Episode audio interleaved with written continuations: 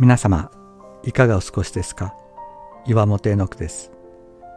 今日も366日元気が出る聖書の言葉から聖書のメッセージをお届けします。2月12日未来を作る神。前という言葉があります。進んでいく方向を前と呼び過ぎ去ったところを後ろと呼びます。前は希望明るさ積極性を感じさせますが後ろにはなんとなく暗く消極的なイメージがつきまといます。ところがこの前という言葉そんなに一筋縄で理解できるものではないようです。10年前というと過ぎ去った過去ですし100年前というともっと昔になってしまいます。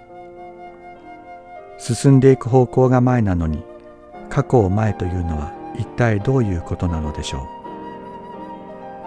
う？前の間はまぶた、まなこ、まばたき、まつげの間、つまり目を意味します。そして絵は海辺、川辺、山辺のべ、へで方向や場所を表すと言われます。つまり前とは目の見える方向という意味なのです。私たちは時間と空間の中に生きていますが空間では目の見える進んでいく方向が前となり時間は過ぎ去った時しか見えませんから過去が前となるわけです。私たちは時間を後ろ向きに進んでいるのです。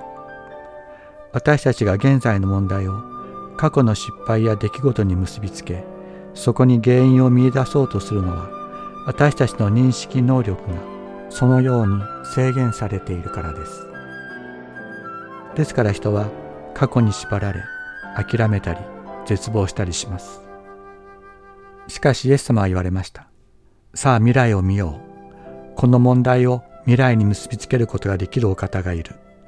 その未来とは神の数々の技愛の技慈しみの技が一人一人の中に表される未来だ。イエス様が私たちの問題のただ中にやってきてくださる。未来を作る方が現在の私たちの問題に新たな意味と解決を与えてくださるのです。諦めてはなりません。絶望してはなりません。